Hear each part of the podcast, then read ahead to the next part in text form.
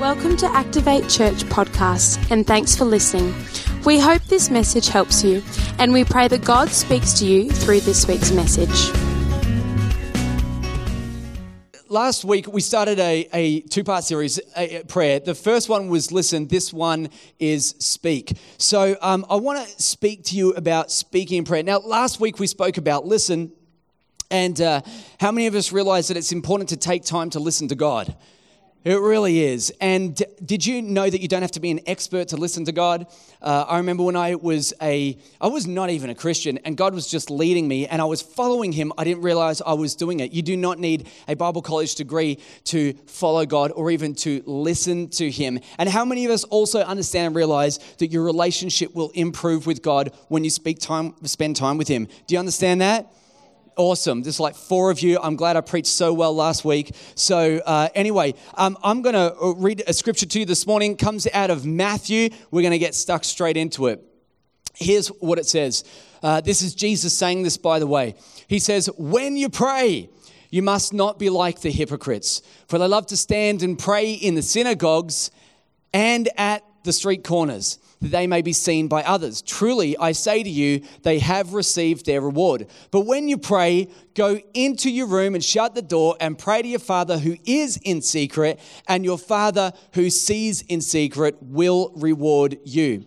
And when you pray, do not heap up empty phrases as the Gentiles do. They're just non Christians, okay? So, so don't heap up words like they do uh, to their other gods and so forth, for they think that they'll be heard for their many words. Do not be like them, for your Father knows what you need before you ask Him. Come on, let's pray together this morning. God, we thank you that we can just come into your house, read your word, and learn more about you. And Father, I pray that is exactly what happens today. Lord, there are people in this place that want to draw near to you. I know that they do. I pray that happens today. I pray for a spirit of revelation over this place this morning so that as I'm speaking, Lord, you're just unlocking stuff in people's hearts and in people's minds. Lord, you say in your word that if we want to draw near to you, we should seek you with all of our heart. And Lord, I believe that when we seek you with all of our heart, we will find you because that's what you say. And so, Father, may we do that this morning. In Jesus' name I pray. Amen. So, um, a, a number of years ago, I watched a documentary on television. And it was a documentary uh, by Jamie Oliver. And you know, he's kind of declared war on every takeaway place in the universe. So, anyway, he is, um, you know, has this show running, and, and they did an autopsy on two people, uh, two men, and they put them side by side. And the whole idea of the show is to show you how healthy they are. So they had one man who was uh, quite overweight, and they had another man that was quite thin. And as they began to do the autopsy, uh, you started to see, of course, it wasn't a huge surprise to people that the man that was overweight um, had more fat on his body. And yes, he was unhealthy, but also that was to be expected a little bit because you, you could kind of tell by looking at him that he wasn't a really healthy person, you know?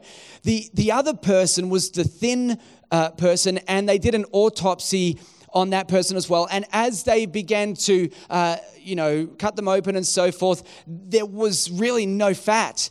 And uh, they looked fit, they looked healthy, they looked lean. But as they started to take some of their organs out and have a look at them, they discovered that actually all of their organs were failing and they were not healthy at all. And the whole point was to show you that actually sometimes, you know, you can't just see somebody that's thin and just assume that they're healthy on the outside and on the inside. And I think that that's such an important thing to remember because appearances can be deceiving. Appearances can be deceiving. And just because someone looks like they're really healthy on the outside doesn't necessarily mean that everything that's going on the inside is healthy. People can look one way, but actually, if you were to look behind just what's on the surface, you might discover some really unhealthy things about them. And I was reading this scripture and I was thinking, you know, I reckon that's how the disciples must have felt. I mean, the disciples got to remember these weren't guys that were priests in training. They were just, you know, had small businesses and tax collectors and uh, other things. And I think about all the people that would have been surrounded by the by the religious leaders of the day. And I mean, these religious leaders, they were like 10 out of 10 amazing, holy, super religious, except I mean that in a good way, uh, super religious, holy people. They were dressed in the most uh, uh, uh amazing sort of uh, gear, and the culture and the community, they looked up to them. In fact, many people aspired to be like them. You may not realize this, but there were literally thousands of priests in training because they wanted to be more like these Pharisees, uh, which were the religious leaders of the day. And so obviously, people are seeing how impressive all of these people are. And naturally, I think they start to, because people are aspiring to be like them, I think it's just a natural thing that people do is they start to compare themselves to other people. And I was thinking about this and I was reading it, I thought, you know, I reckon there would have been so many people that were just comparing themselves to these super spiritual, amazing people. And if you were alive back then and just running a business and you're just a fisherman or whatever, to compare yourself to these people that the culture and the community just looked at and appreciated, honestly, you'd have to sort of think, I don't feel like I measure up to them. Since that's where people are headed and that's what people think is great, I just don't kind of measure up to them. Have you ever felt like you just don't quite measure up? Have you been surrounded by uh, people that are just, I don't know, maybe another class, but they're just, they're just a super version of you, maybe, and you don't quite measure up. And when you don't quite measure up, you kind of feel a bit out of place. Like, I could never do what those guys do. I could never do what those people are doing. Well, I tell you, I know exactly how that feels. You see, on the holidays, uh, I decided that I was going to take a class at the gym. Now, gym, they, they run lots of classes, you know, and, and it's covered in my gym membership. So I thought, you know what? I said to Sarah, I'm paying for this anyway. I'm going to go down and I'm going to do a class. It started at nine o'clock and it's called a CX Works class, all right? I didn't really know what that meant. So I went down to the CXWORX class and I was, honestly, I was a little bit late. So I walked in I spoke to the guy at the counter and I said to him, hey, listen, um, I just want to do the CXWORX class. He said, it's straight through those doors. And he had kind of like a little smile on his face. Anyway, he said, straight through those doors. I said, great, no problem. So I, I, walked through the doors and I had committed to this. So I walked through the doors and I could hear the class had really just started, just started going. And so I walked through the doors and immediately I realized I was out of place. I was the only guy in the room and I was not wearing spandex. And I walked in, and they are all lying out on the ground, and there's a lot of movements that I thought that looks uncomfortably wrong.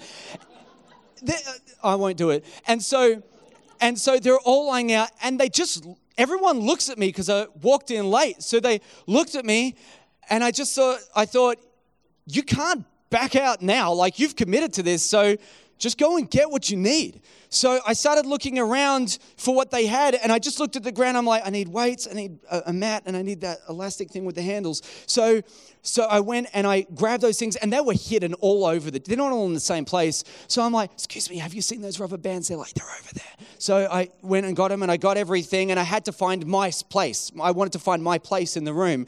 There was um, one place left in the dead center of the room. So while all this um, thrusting motion is happening. I'm walking through. I'm not kidding. That's true. And I'm walking through, and I'm like, "Excuse me, excuse me." And I lay out my mat, and I lay down with everyone else. And I'm telling you, I felt out of place. And then it was only compounded by the fact that the lady that leads it, man, she was excited. And when she was leading it right, she's like, "All right, everybody, on your feet." And she says something, and everyone's right. They know what to do. They get their bands, and they're stepping like this, all right? And and and I am like the guy out of time with everyone everyone that looks like a complete idiot. And I'm like, yep. And then we step like this, yep. And I don't know, I have no idea what I'm doing, right? I felt so uncomfortable. I'm like, I don't, you know what? I'm like, I don't belong here.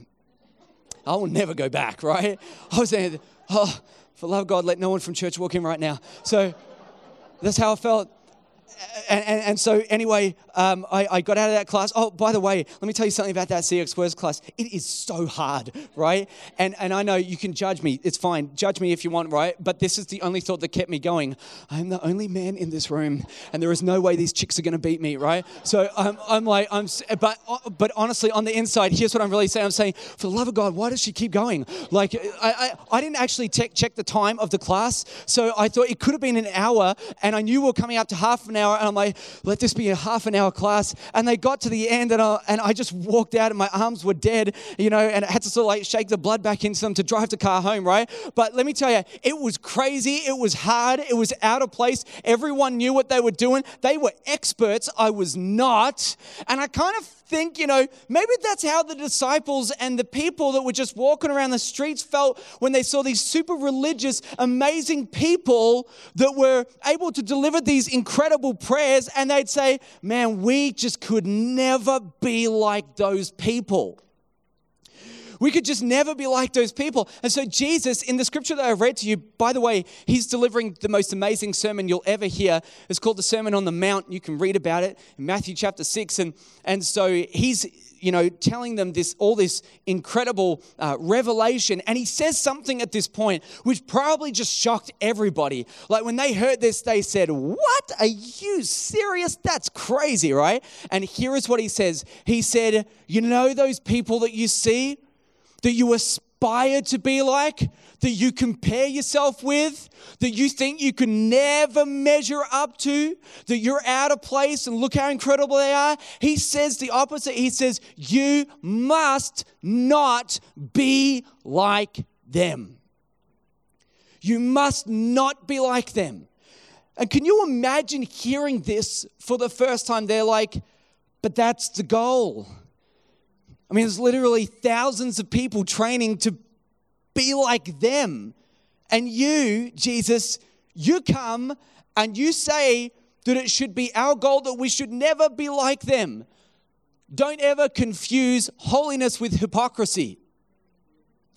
Don't confuse holiness with hypocrisy. These guys, they looked healthy on the outside, but on the inside, they were not healthy. What they were doing was not authentic. In fact, he called them hypocrites. Jesus most famously said one time, These guys are whitewashed tombs. Do you know what a whitewashed tomb is? Uh, on the outside, they looked beautiful. They'd clean them up on the outside. But you know what a tomb is used for? It's for burying dead people. And what he said is, he said the Pharisees, the religious leaders, they were like whitewashed tombs. On the outside, they looked beautiful. On the inside, they're full of death. And Jesus not only said that, but he said, You should avoid these people. In fact, did you know that if you were to be walking, uh, you know, I don't know, through the countryside or whatever, and you stepped on a tomb, a whitewashed tomb, without actually realizing it, you were ceremonially unclean? And so he said, You should avoid the Pharisees the same way you avoid whitewashed tombs. In other words, he was actually saying, You know, if you just hang around these people, you'll probably become just as unclean as they are. And this is the guys that everyone is looking up to. They're the amazing people that uh, people are aspiring to be like. Jesus said that they would stand. Of course, you stand. People can see you when you stand. And they stand on the street corners and they'd begin to pray and they'd be saying all these amazing prayers. And really, essentially, what they're doing is saying, Hey, everyone, look at me. I am a big deal around here. Do you see what I'm wearing? Have you heard my prayers? In fact, Jesus said the same thing to them about the way that they fast. He said, When they fast, they would, you know, look average and they would look unclean and they'd talk about how hard it is to not eat food and all the rest of it. Do you know why they did that? So that people that were there would say, You are just amazing people. You are so impressive to us. We could never measure up to you. You, you holy religious people, I am so impressed with how you fast and how you pray and all the rest of it. He said, Don't be like them. He said, Don't be like the Pharisees, I mean, the, the, the, um, uh, the Gentiles who just keep speaking but don't actually say anything of value. They're just heaping up empty phrases. And they think that God will care because they've said so much. And yet God doesn't seem to care. You can say a lot without really saying anything to God. And Jesus is kind of pointing this out at this at this point right now. And what they're really saying is they're saying, "Look at me. I'm dedicated. Look at me. I know really big words when I pray. I know big words. I can say propitiation and I know what it means. I know the word sanctification. I can say it in Hebrew for you if you like. Justification, just ask me. I know big words. I can say big prayers. In fact, I know all the kinds of prayers. I know the prayer of, I can pray in agreement with God. I can pray and go into warfare. I know the I can bind things and loosen other things. Have you ever been in a prayer meeting with someone like that?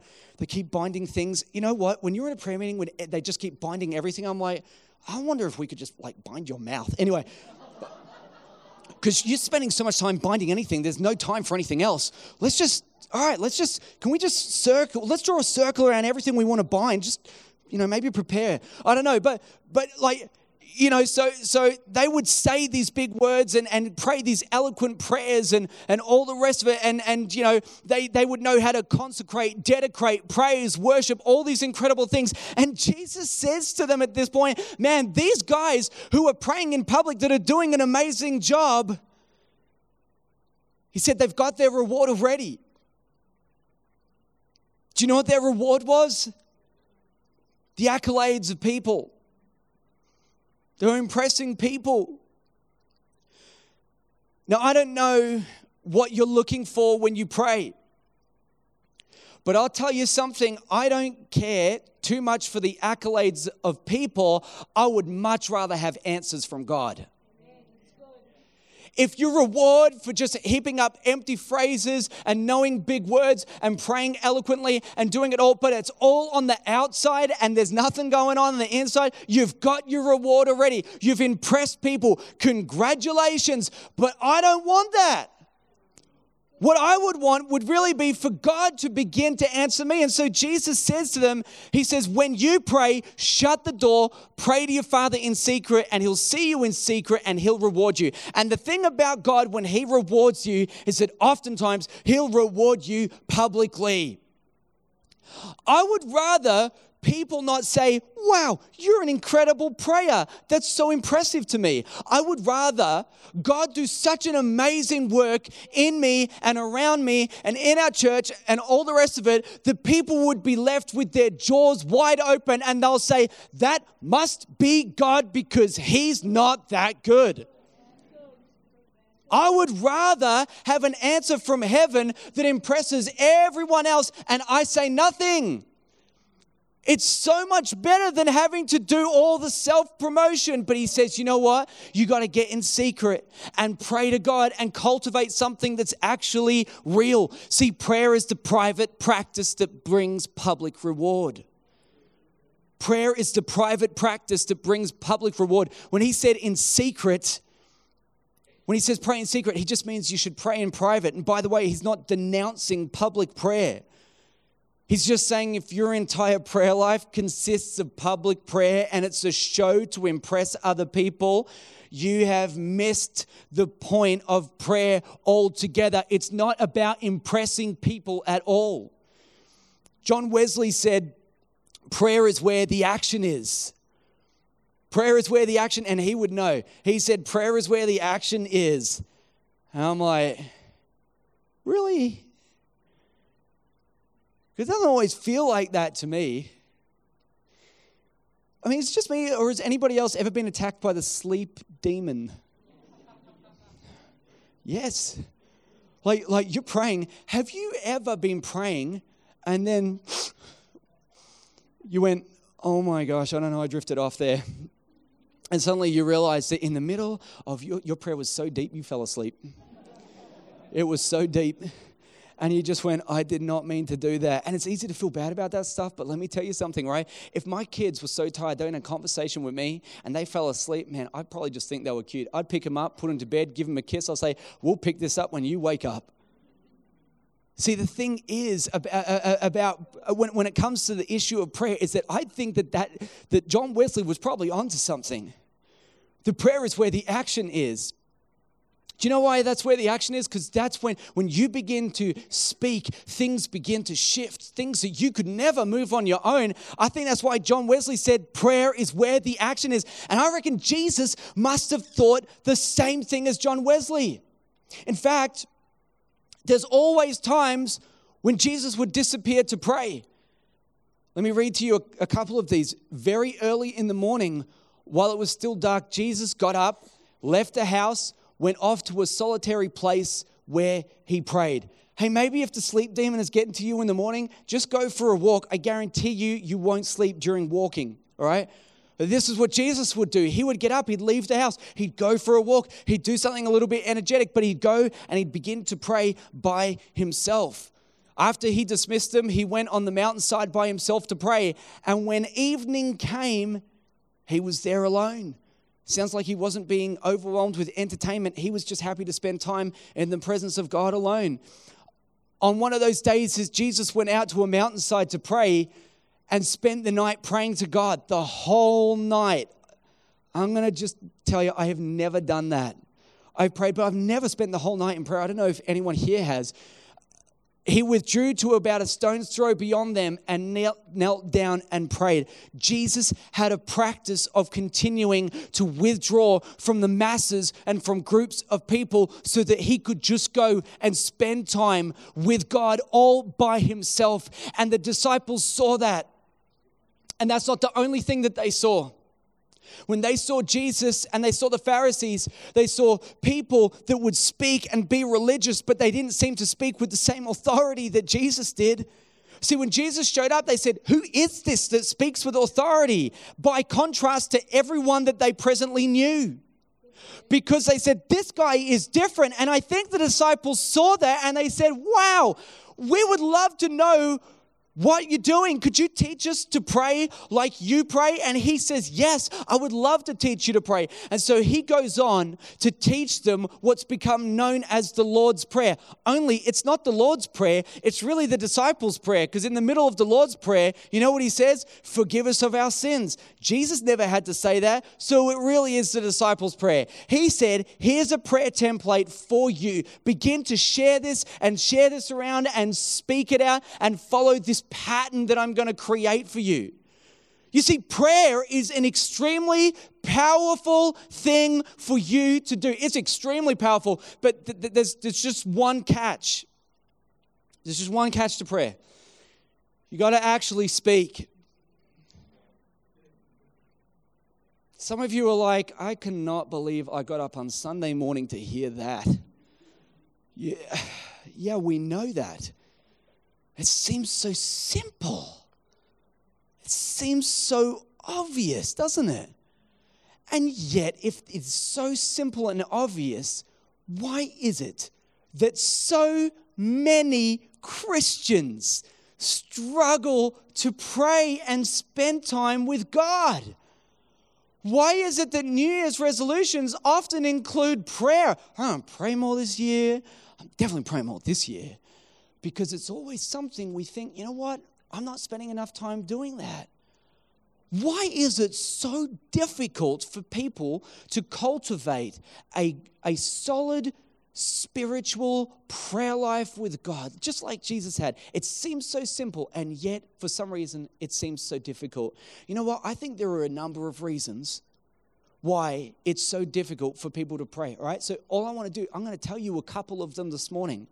And the first one is simply this is that you never feel like you've got the time. I spoke about this last week. You never feel like you've got the time to do it. Welcome to this, this year. Welcome to this century. I know something about you. You're busy. Um, I'm busy too. And in fact, what I'm saying is, is that I don't try to find spare time. I'm saying to you, you need to make time. If, if you want to know what your priorities are, just tell me what you did this week. And it'll be a reflection of what you're actually giving time to. Tell me what you're doing this whole month, and it'll be a reflection of what you're giving time to. And here is the crazy part about the issue of time. If you don't think you have time to pray, I'm telling you, you don't have time to not pray. Because you can spend so much of your life trying to figure out things that God can solve in a moment. You could spend six months strategizing how you're going to make your next business decision. I don't know how to get from here to there. I, uh, we're struggling with our bills. We're struggling here. We're struggling there. I don't have time to pray. You don't have time not to pray because when you come and give your time to God, He solves what you cannot solve. He does what you cannot do. You are better off spending time in prayer than trying to just figure everything out on your own. You don't have time not to pray. So make it a priority because it's important for you. Here, here's the second one false expectations. I know that some people, when you go to pray, I don't know what you expect. I know sometimes I've expected God to speak and, and, and incredible things, but sometimes that hasn't always happened for me. False expectations. You go, you pray, you walk away from it. It's a total letdown to you you feel like all you've done is just speak words into the air for the last 10, 20 minutes, whatever you've done, and you're like, I don't even know if this is making a difference. And so you sort of like get a bit disillusioned because your expectations, it's, it's lower than your expectations. Let me give you a story about expectations. One time God told me, this is true, this is a little weird, but true. So he said, I want you to go and um, climb up Mount Sugarloaf. It's not much of a climb. I've used that term a little liberally. Uh, but climb up Mount Sugarloaf, which is the cathedral range. It's about an hour and a half from my house, and I want you to go up there and spend time with me. I'm like, oh boy, something's going to happen. Oh, the heavens are going to open. Oh, the presence of God will fall. This is going to be great. I'm excited, man. I'm driving. I'm driving. I get there. I get up to the top, right? Two hours later, I'm like, well, I'm here. Uh, God, I've prayed. I've reached my word limit for the day. I have nothing more to say. I think I've told you everything that I can possibly say. And now I'm just waiting and I'm listening and I don't hear anything, right?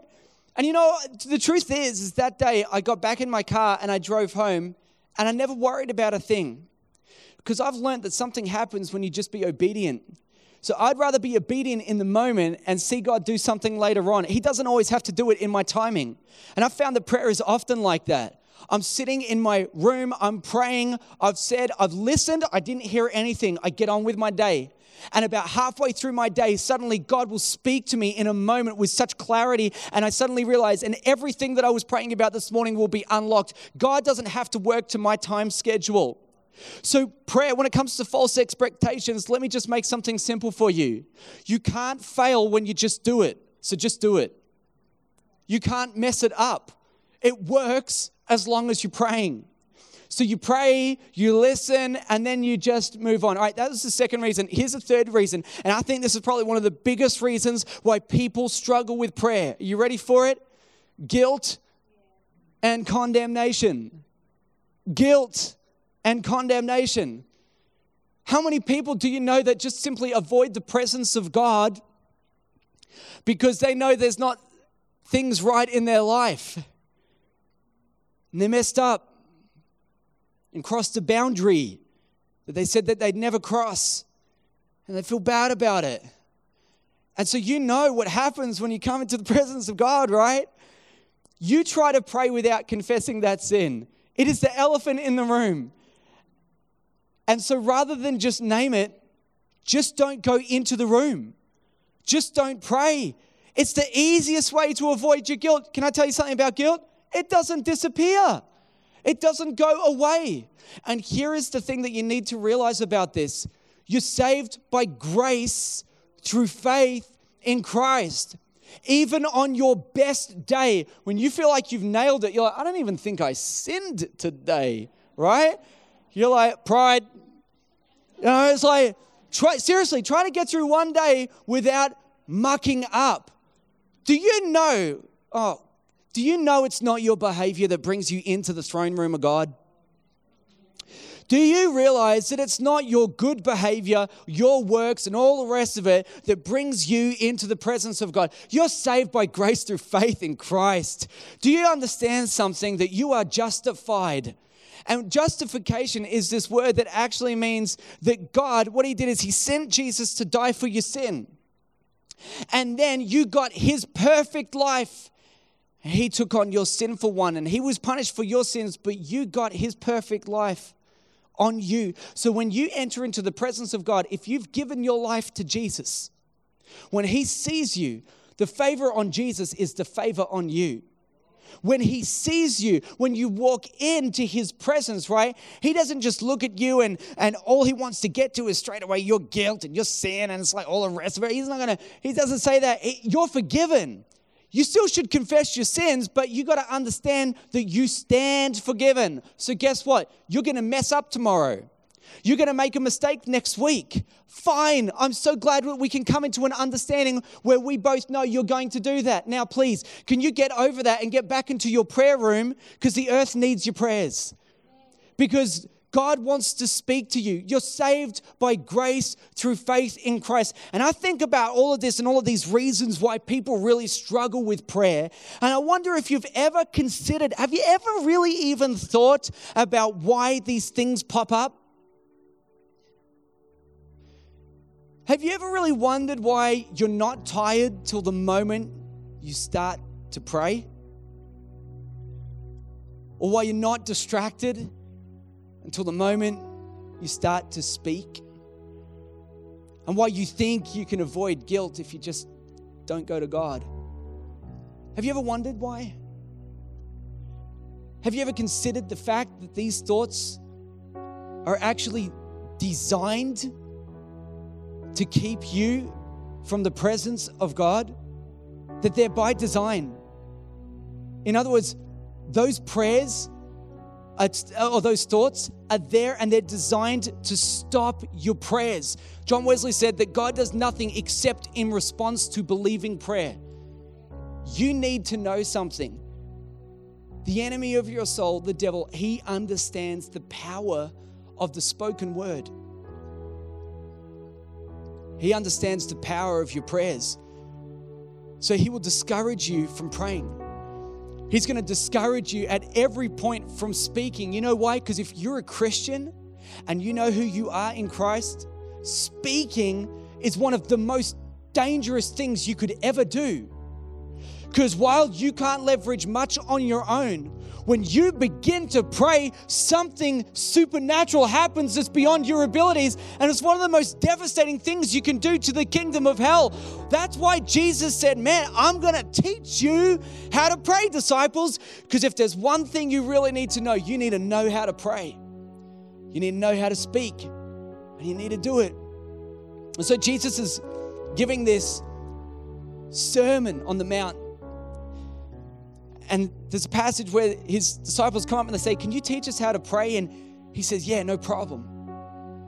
And Jesus opens with these words that would have astounded the hearers. Everyone that was listening to Jesus just heard what he said and they couldn't believe it. And if you understand what Jesus said in that moment, it will transform how you think about prayer. It'll transform your relationship with God completely. He opened with words that were absolutely crushing to the devil, absolutely crushing to everything he's trying to do. And I'm going to read those words to you right now. He begins with these words Our Father.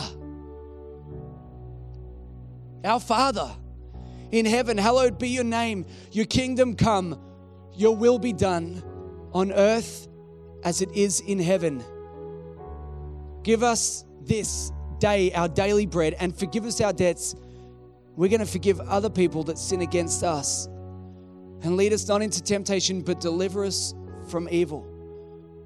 When Jesus said this prayer, it would have been absolutely shocking to the people that heard it. You see in your Bible, if you just look it up and read it, it says the word Father, but actually, the words that Jesus used in that moment was the word Abba.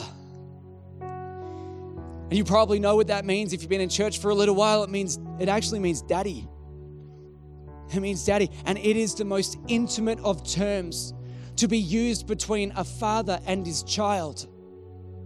And he's saying, you know what? You've got to understand something when you approach God. Maybe you felt estranged from him. Maybe you didn't measure up to those Pharisees. You didn't know all those words. You're not eloquent. You can't speak like that. Let me tell you something. None of that matters. When you start to pray, you say, Daddy.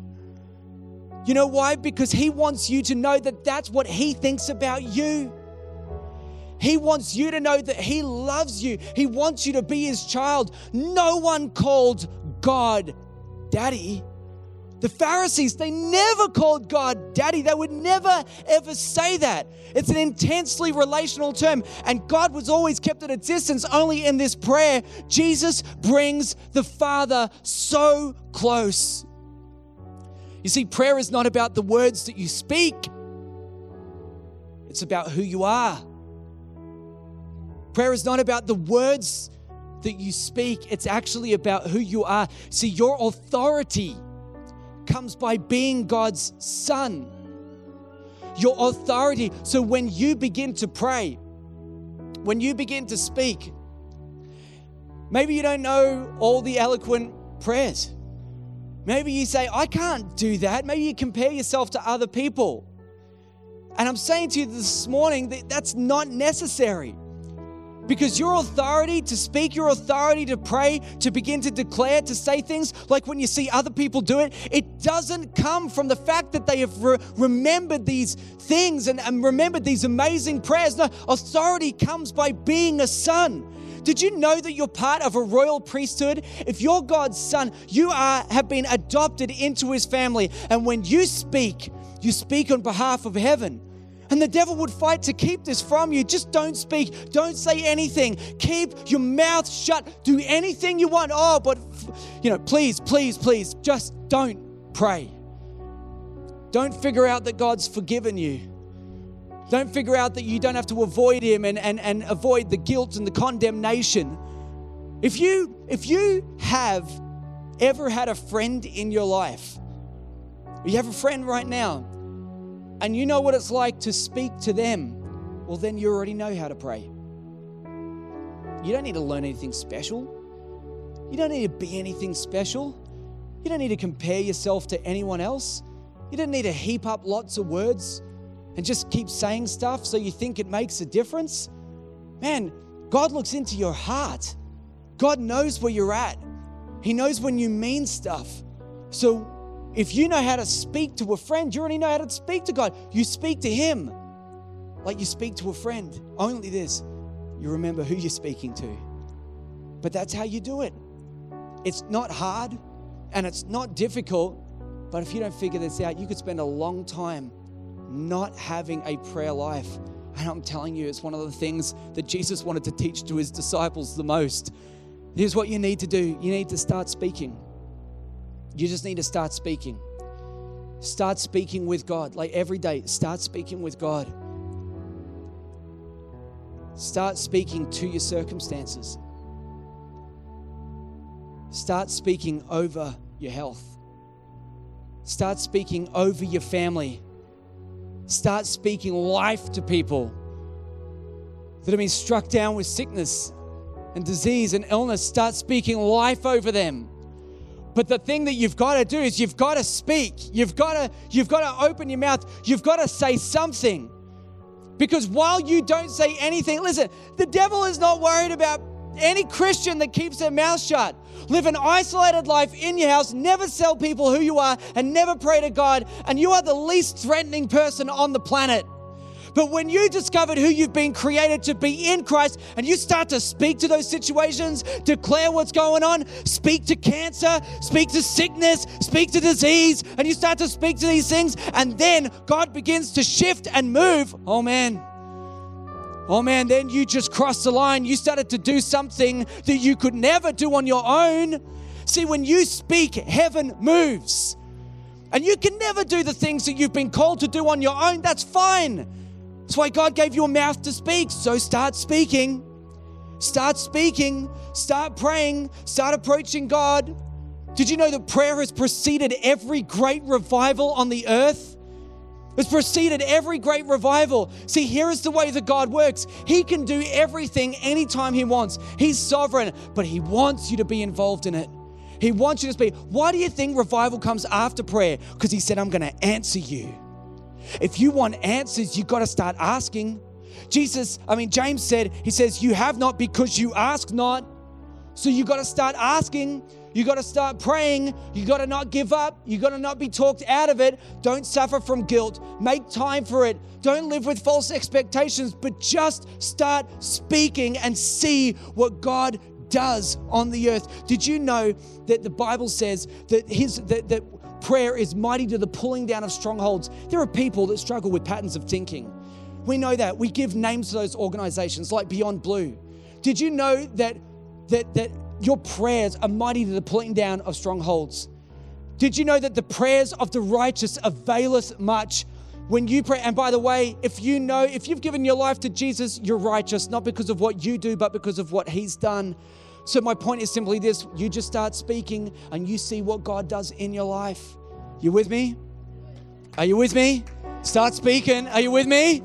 Awesome. Come on, let's stand together trust you enjoyed this week's message. For any more information about Activate Church, check out our website www.activatechurch.com or download our app online and have a great week.